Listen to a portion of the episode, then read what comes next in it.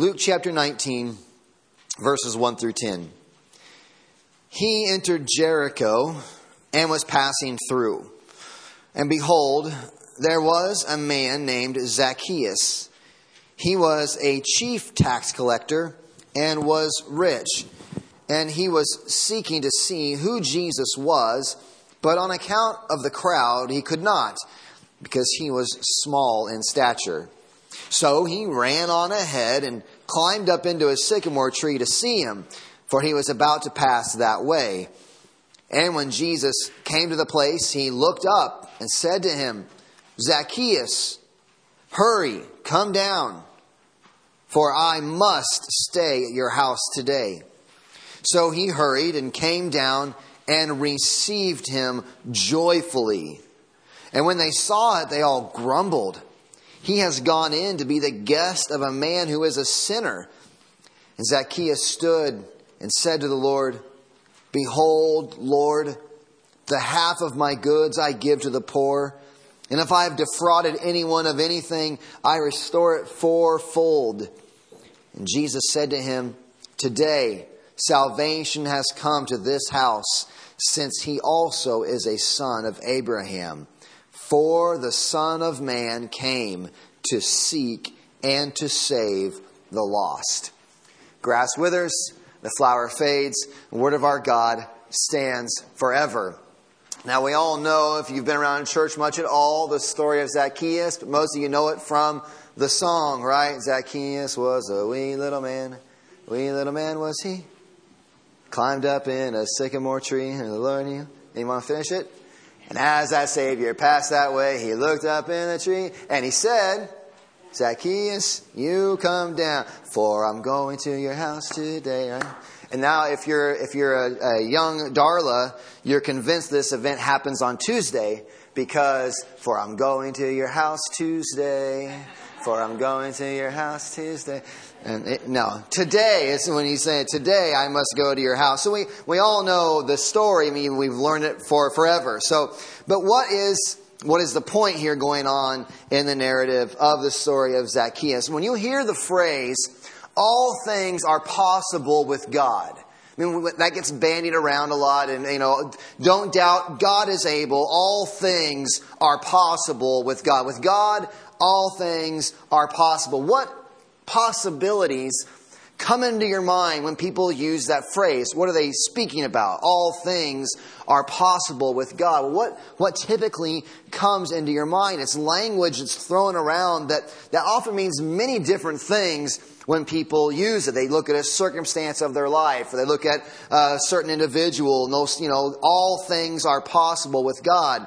And what are the impossible things that we would often like to see happen that we place our hopes in God about. What are those impossible things? Well, this morning, the story of Zacchaeus, what we're looking at is a, a real life working out of this statement from Jesus that with God, all things are possible. That is what the story of Zacchaeus is about. We know this song and we know this story. This is the, the last personal interaction, really. I know we've got four more chapters, four and a half more chapters of Luke to go through, but this is really the last, like, one on one, real personal interaction we have in the Gospel of Luke. Pretty soon he's going to be going on into Bethany and then he's going to enter into Jerusalem into the Passion Week events. And outside of conversations with disciples, this is the last personal interaction that we hear with Jesus from an individual.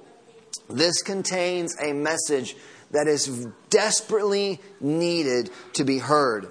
Desperately, we desperately need to hear this message. It is a message about God's power to save and a, mes- a message about who He has come to save. The main point is not that Jesus has come to save even short people. Believe it or not. I know that, that Zacchaeus is famous for being short, but the point of this passage is not that Jesus comes even to save short people. That's an important detail in the account, but that is not, not, not the main point. What makes this this narrative so important, this description about Zacchaeus, is not his shortness, but his richness. his richness.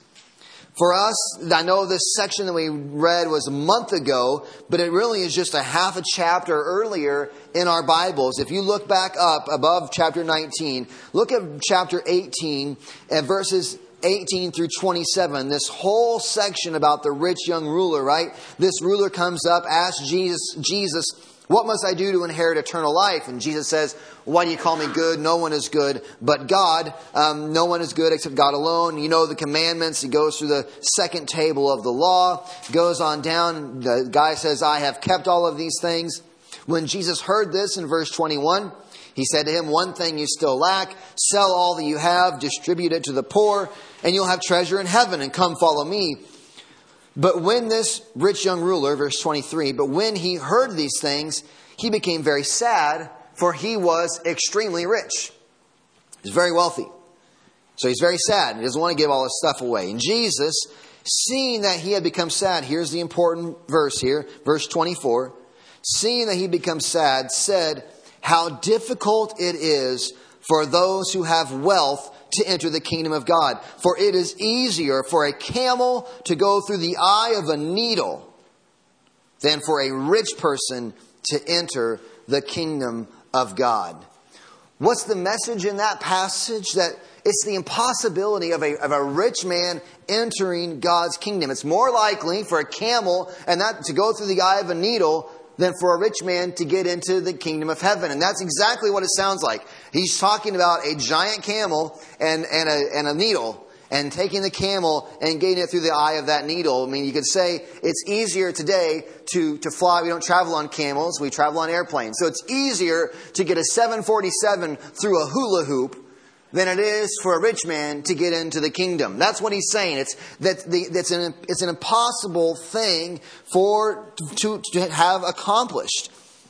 This proposition that he puts forward that is that while it is impossible for a rich man to enter the kingdom of heaven, what does he go on and say? Verse 26 Those who heard it said, Well, then who can be saved? Who can get camels through the eyes of needles? Who can be saved? Verse 27 But he said, what is impossible with man is possible with God. With God, all things are possible. And what is he talking about? This rich man, symbolizing a certain category of a person entering into the kingdom of God. Doing the impossible is the kind of business that God is involved in. Zacchaeus was a despised man. I mean, wasn't just rich, and he admits um, as he goes down. We see uh, later on that they these people grumble. He's gone to be the guest of a man who is a sinner, and and they they're they're they're upset over this involvement with Zacchaeus. And Zacchaeus himself admits he's defrauded people. He's a crime boss, essentially, in Jericho. He's collecting taxes, but he isn't just doing like some government job. He's doing this government job, plus he's taking extra on the side. He is defrauding people out of their money. He is a despised man. They, they do not like this man. They do not want him around. He's this chief tax collector. He would be above other tax collectors. He's the, at the top of the pyramid scheme. He's collecting money from everybody else collecting money. He's a despised individual. But there's something about Jesus that has caught Zacchaeus' attention. He's got to get his eyes upon Jesus. We don't really know what it is. It's something has caught his interest. And so, being the short man that he is, he goes, Jesus is passing by, and he can't get to the front of the crowd, and everyone, no one likes Zacchaeus. So it's like, hey, you know, come on up to the front since you can't see. Everyone's, get out of the way, Zacchaeus. So what does he do? He sprints down the road like a fool. He runs down the side of the road, climbs up into a sycamore tree so that he can get a view over top of everybody else. He's desperate to lay his eyes upon Jesus, thinking Surely I'm up in this sycamore tree. The crowd's out in front of me. Jesus will come by. I'll get a look at Jesus. He'll keep on going. My curiosity will be, will be fixed. My curiosity will be satisfied. But that's not what happened, is it? Jesus passes by and he looks up and he sees Zacchaeus in the tree and he calls him out. Now, I know we've read the story. I know we know the song. But pretend you're reading the Gospel of Luke for the first time. We're reading through this. The rich young ruler, Jesus wants him to go sell all that he has and come follow him, and he doesn't. And he says, You know what? It's easier for a rich man to enter the kingdom of heaven than, or it's easier for a camel to go through the eye of a needle than for a rich man to enter the kingdom of heaven. And then what happens? Here comes Zacchaeus. Here comes a rich man. Climbs in this tree wants to see Jesus. And Jesus says his name, Zacchaeus, come down. What's he going to say to Zacchaeus? I know you know the rest of the story, but pretend like you don't. What's he going to say to Zacchaeus? Here's a rich man. Try to get that guy into the kingdom of heaven is like getting a camel through the eye of a needle. It's going to be a messy job. It's an impossible job. So, what's he going to say to Zacchaeus when he calls him down? What would Zacchaeus' expectations have been? Surely, Jesus is going to rebuke Zacchaeus for his sinfulness and send him scurrying, isn't he?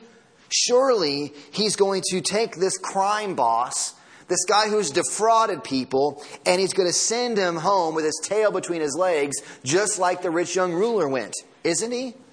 That's what we that that would be right if he were to do that. It's important to think about what Zacchaeus' expectations would have been.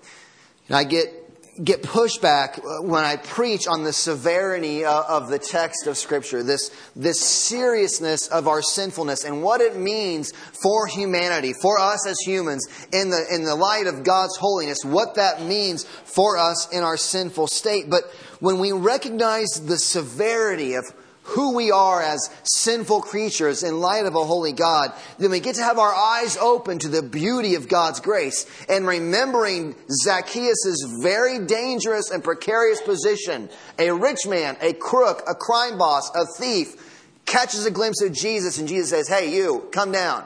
What's he going to say? What is he going to say? And if we, if we miss that part of the story, then we don't get caught up and what incredible grace is shown when Jesus finishes the rest of his sentence to Zacchaeus and doesn't condemn him, but, but says, I must go fellowship with you. I must go into your house. This, and the reason why I'm stressing that, that aspect of the narrative is so important because everyone who has the Holy Spirit working on this inside of them has from time to time felt like they're an impossible case.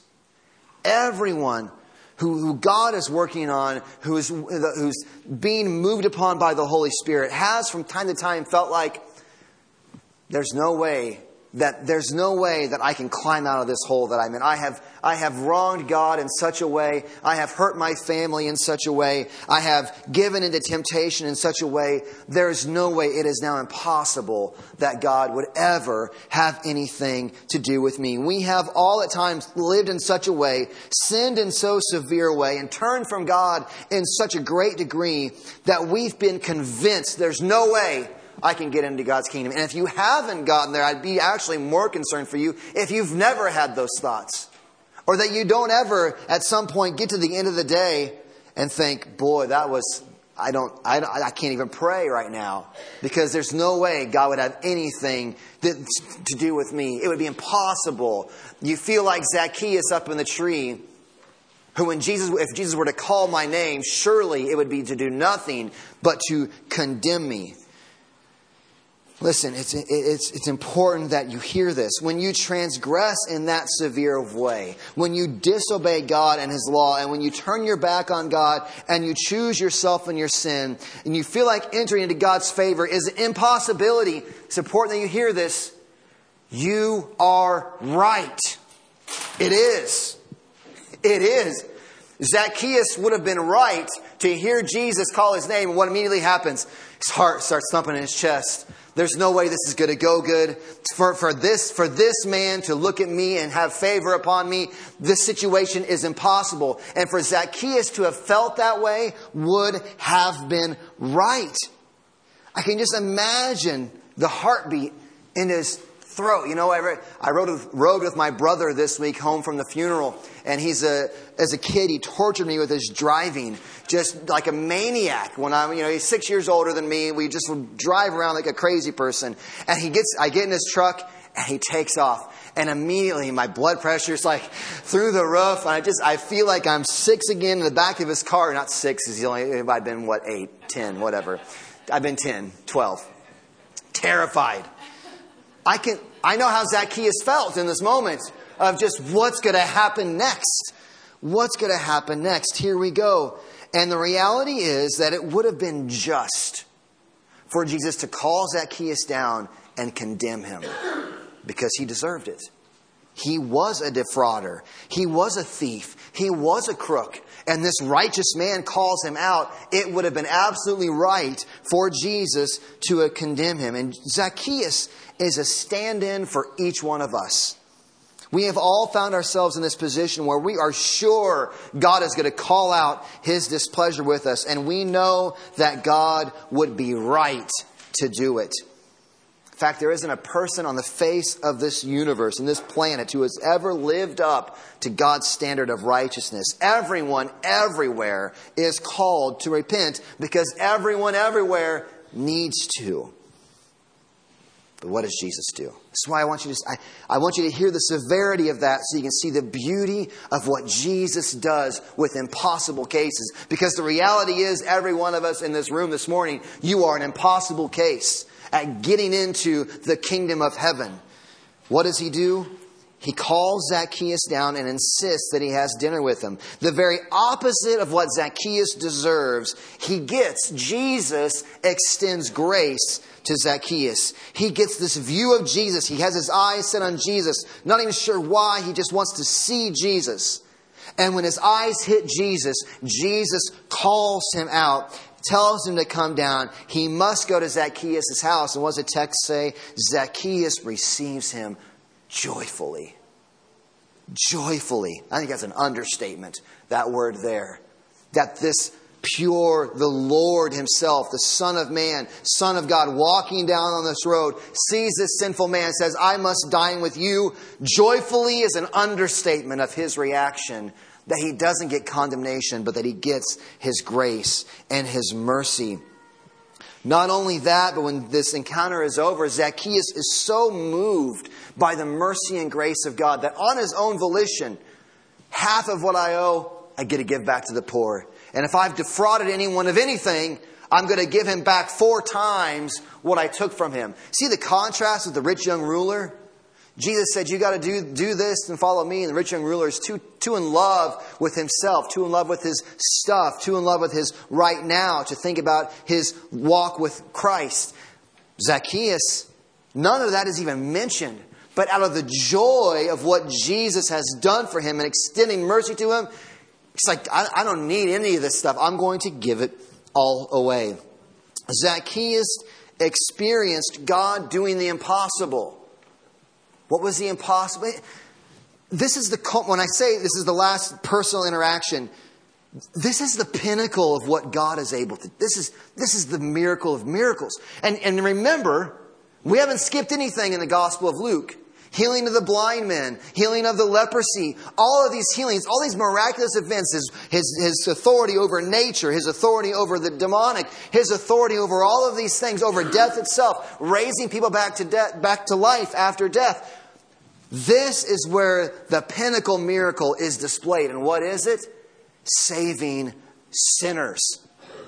It's incredible that God can do this. It's the main point of this passage. Zacchaeus experienced God doing the impossible. He rescued him. He rescued him. He saved him. He, he got to dwell and dine and be with Jesus. Zacchaeus experienced the impossible. And, and we get so caught up with these, these, these physical miracles, and they are amazing. They are witnesses and testimonies to the divinity of Jesus. But the, the, the incredible miracle that, that God works saving sinners. People that have no right to come into the kingdom. People that it's saving them is like taking camels through the eyes uh, of a needle. It's like flying 747s through a hula hoop. That these people can be rescued, sinners can be rescued. And this is what he does. We could make the argument that we are the rich of the world today, which, I mean, if you, Everyone's got cell phones. We sit in this house, this, this room with lights. We got TVs on the wall that we're looking at. I mean, we are, by any sort of standard, we are the rich of the world. But beyond that, 1 Timothy chapter 6, 17 says this, As for the rich in this present age, charge them not to be haughty, nor to set their hopes on the uncertainty of riches, but on God we may not be the richest, but we certainly place our hope in things outside of God Himself. We do not always recognize ourselves as the lost. And if you cannot see yourself as the lost, then you cannot see yourself as one whom Jesus has come to seek and to save. The astonishing news is that no matter how lost you may see yourself to be, no matter how helpless you may see your state to be, there is no impossibility that God cannot conquer. God can work a miracle. Don't be offended when I say this. God can work a miracle by saving even you. Even you. even, even Zacchaeus, even those who have no right and who have these moments of clarity in their life and they think, Mm, God can, there's no way. God can save even you. There is no impossibility God cannot conquer. How will he do this? Well, in the same way that Zacchaeus is saved. He, he makes this interesting statement. He says, He is this sense, he also is a son of Abraham. Paul explains this out. This isn't about becoming a Jew. This is explained in Romans chapter 4 that all who believe are children of Abraham. Abraham was a father of faith. He believed God and God credited to him as righteousness. So, in the same way that Zacchaeus becomes a son of Abraham through faith in Jesus, we all can become, in the same way, children of Abraham, inheritors of the promise by faith in this seed by faith in Jesus. Zacchaeus becomes a true son of Abraham. He becomes saved. He becomes adopted into the family of God, not by race or by external religious ritual, but by seeing Jesus and believing who he is. Do you see this consistent theme as we've worked through Luke, 19 chapters in? This consistent theme can you see Jesus for who he is? Getting your eyes on Christ. Getting your eyes on who God is, what God is doing in the life of Christ. Seeing yourself as the Pharisee and the tax collector. That was just a chapter ago. The Pharisee, oh, I think I'm not like that guy. But this tax collector saying, God have mercy on me, a sinner. He knew himself. He knew his desperate state. And he had eyes set on Christ. Can you see Christ? This is the question. Can you see him? Will you believe in seeing him? Believe in him. For all that he's revealed himself to be. After this happens, he's going to go into Jerusalem, into Jericho, and he's going to not be received as a king, but crucified as a criminal. He's going to suffer death. He's going to, for sinners, stand in their place and receive the punishment that Zacchaeus deserves as a liar, as a cheat, as a criminal, as a crime boss, as a crook, Jesus is going to bear that wrath upon himself because, and since that Zacchaeus has seen Jesus as the Lord, looked to him, believed in him, his sin will be laid upon Christ on the cross, and Christ's righteous, righteousness will be given to Zacchaeus, so that through faith, his sins are forgiven, and he becomes a child of Abraham, which is code for adopted into the family of God he will become a member of God's family. Jesus does all of this work, goes to the cross, rises from the grave three days later to save sinners. Luke 19:10. I know since the Acts verse is so short next week, put Luke 19:10 in your back pocket as well of your brain. Luke 19:10 for the son of man has come to seek and to save the lost. Every sinner looking to Christ in faith, believing in Jesus as their Savior, is forgiven of their sins, given Christ's perfect righteousness, and brought into full fellowship, renewed right relationship with God. We should look and believe because with God, all things are possible. And what is the most incredible possibility that God works? He saves sinners. He saves sinners. I pray that everyone in here this morning knows themselves to be a sinner who has not lived perfectly as God would have you live. But I don't pray that so that you'll feel bad about yourself. I pray that so you'll realize you're just like everybody else. That isn't like your special class of sinners. You're like all the rest of us. Every one of us is this Zacchaeus up in the tree. I pray that you know that because it is only from that position that you actually can get your eyes on who Christ is. In a very real way, seeing your own sinfulness is your climbing of your own sycamore tree. Seeing yourself as this as a sinner is climbing the sycamore tree which, by which you can actually see Jesus for who he is. It's the only position from which you'll get a true glimpse of Jesus. But it is also from that position where the miracle of what Jesus has done becomes clear. He does the impossible, he saves sinners. And he will save you. He will bring your ultimate joy. He will work so much joy in your heart over what He has done that, like Zacchaeus, you'll be like, you know what? Take all these things that I've loved for all my life and worked so hard and, and been a criminal and defrauded people over, all of these things that I've loved all my life, get rid of them. Just give me Jesus.